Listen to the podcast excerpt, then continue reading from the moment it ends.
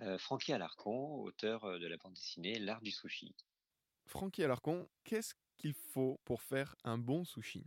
Alors pour faire un bon sushi, heu, bah, d'abord il faut des bons ingrédients parce que, le sushi c'est quand même sou souvent synonyme de poisson cru donc avoir un poisson de bonne qualité et frais c'est la 1re chose. Et puis ensuite, ben, le sushi, le 2e enfin le 1er ou le 2e ingrédient ça dépend du point de vue mais c'est surtout le riz aussi.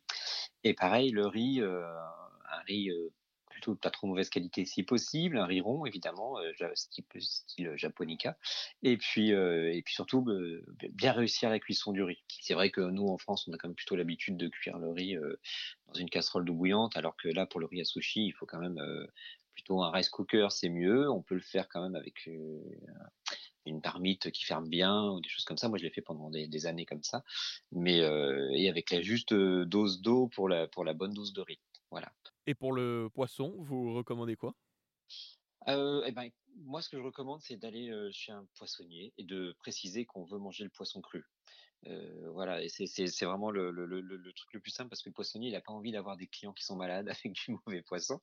Donc il va plutôt vous orienter vers ce qu'il a, de plutôt qualitatif ou en tout cas de frais pour être mangé cru, voilà. C'est la technique que j'utilise, quand je connais pas le poissonnier, je précise tout de suite que c'est pour manger cru et là tout de suite ils vont m'orienter vers, tel ou tel poisson. Dans votre livre L'Art du Sushi aux éditions Delcourt, on voit qu'il y a très peu de saumon. J'ai l'impression que le saumon, c'est quelque chose qu'on a beaucoup, heu, en occident, mais qu'au Japon, c'est pas aussi courant que de manger des sushis au saumon. Alors ouais, ouais, ouais, ça il y a toute une histoire un petit peu derrière. C'est vrai qu'au Japon, heu, alors maintenant, ils mangent du saumon, c'est devenu à la mode aussi, mais traditionnellement, heu, en tout cas, ils mangeaient, heu, très peu de de saumon cru, en fait. Alors ça, c'est surtout dû au fait que le le saumon est un poisson, qui va en qui vit en eau de mer, mais qui va aussi dans l'eau douce et en eau douce, c'est là, en fait, où il se comment il des parasites, s'introduisent dans le corps du poisson. Et les parasites, évidemment, c'est un peu le problème du poisson cru, il faut faire très attention à ça. Si on ingère un parasite, vivant, ça peut poser des gros problèmes et on finit à l'hôpital. Donc voilà, donc c'est pour ça que le le saumon était pas très, très populaire au Japon, alors qu'en Europe, c'est vrai que parmi les on va dire, les 1ers plats de poisson cru mangés en Europe sont plutôt des des tartares de de saumon. Et donc le meilleur poisson, heu, pour faire le sushi, qu'est-ce que c'est? Ah bah là, il y a l'embarras du choix, heu, je me rappelle du chef, heu, Jin, heu, Hattaku du restaurant Jin à Paris qui qui qui lui m'a m'a quand je lui ai posé la question, heu, quel était le le poisson, le plus facile pour des gens qui connaissent pas le sushi, lui, il m'avait dit, le thon. Parce que c'est vrai que ça ça c'est c'est un poisson qui se rapproche le plus, un côté un peu viandard, qui se rapproche un peu de la viande, heu, crue et ouais, c'est vrai que c'est une porte d'entrée assez facile. Le thon, c'est rouge, visuellement, c'est appétissant et puis il y a ce côté qui rappelle un peu la viande donc c'est vrai que ça peut être une bonne porte d'entrée.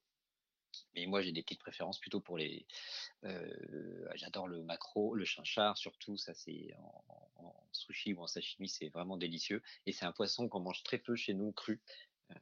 C'est vrai qu'il est un peu un peu pénible comme poisson, il est pas très populaire parce que c'est un poisson qui a beaucoup d'arêtes, donc à décortiquer, il est un peu compliqué, mais c'est un poisson qui est excellent cru. Et puis, la dorade, le bar, pareil, voilà, c'est voilà, un peu mes mes mes poissons préférés, puis les poissons blancs aussi, pareil. Voilà, ils sont tous bons en fait. Tout est bon dans le sushi. Est-ce que c'est vrai que le poisson va être mariné dans le soja avant? Est-ce qu'on va le tremper dans le soja avant de le servir sur le riz? Alors on peut, ouais, suivant les poissons, il y a différentes techniques, hein. Par exemple, le maquereau, heu, c'est un poisson que que l'on va saler d'abord une fois que les les les filets sont levés évidemment, heu et qu'on a enlevé la peau, on sale le poisson, heu, pour, que les alors pour enlever un peu, de de un peu d'eau, un peu ce goût de poisson justement, et du coup, heu, ça raffermit aussi un petit peu la chair du du du maquereau qui est un poisson assez gras quand même et puis après on le fait mariner dans du vinaigre. Voilà, ça permet de rajouter, heu, pareil un petit goût, un peu plus acide à un poisson qui est assez gras. Voilà, il y a ça, qu'est-ce qu'on peut faire encore? Il y a le le kombujime, hem, qui est une technique où on fait, reposer par exemple, alors, heu, du bar souvent, c'est avec ce poisson que j'ai vu cette technique, heu, où on fait reposer les filets de bar entre 2, heu, 2- 2- 2 feuilles de, kombu, des, algues qu'on utilise pour faire le dashi.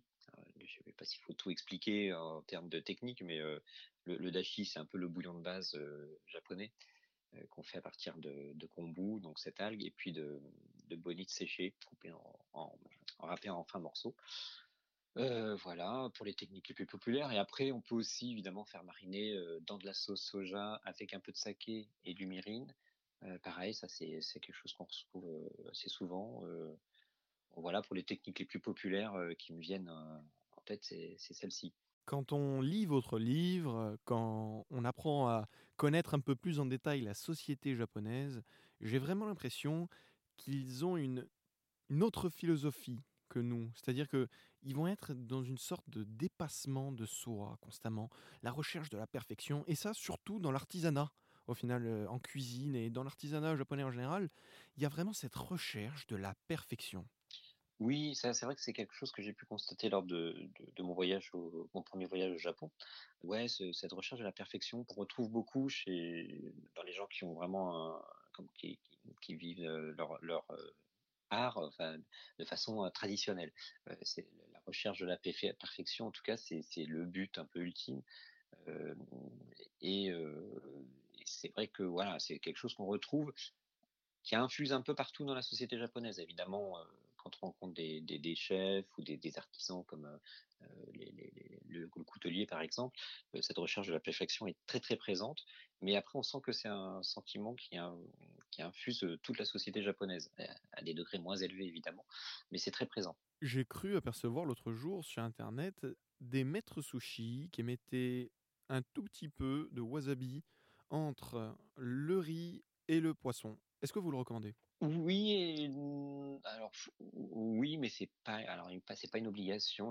J'avoue que bon, je fais j'en fais souvent à la maison des, des, des, maquis, des sushis et et c'est vrai qu'on n'a pas toujours du wasabi sous la main, en tout cas du, vrai wasabi. Du bon wasabi, parce que la, plupart est à base de réfort, je crois. Euh, voilà, donc on, achète cette pâte toute prête en tube euh, ou en version déshydratée en poudre, qui est faite souvent à base de, de réfort, hein, et euh, c'est pas tout à fait le même parfum. Et, du coup, bon, voilà, c'est vrai que moi j'aime bien remplacer par le yuzu kosho. C'est pas la même chose que le wasabi. Le yuzu kosho, c'est une pâte de piment avec du sel et, du yuzu. Donc ça rajoute un peu de un peu de peps évidemment, un peu d'acidité et tout ça. Le yuzu qui est un agrume. Oui, qui est un agrume qui ressemble un petit peu entre le citron et la clémentine. voilà, mais mais oui, c'est vrai que évidemment ça vaut le coup de, si on peut, si on en trouve, d'acheter du wasabi frais évidemment. c'est pas du tout pareil. ça a un parfum euh, très piquant, mais aussi très floral, euh, et qui, évidemment qui booste un peu, euh, qui rajoute un petit coup de peps au sushi. Voilà, faut pas trop en mettre non plus. Voilà, vous savez tout maintenant pour faire votre propre sushi à la maison. J'étais avec Francky Alarcon, auteur de la BD L'art du sushi aux éditions Delcourt. Merci beaucoup, Francky Alarcon. Merci.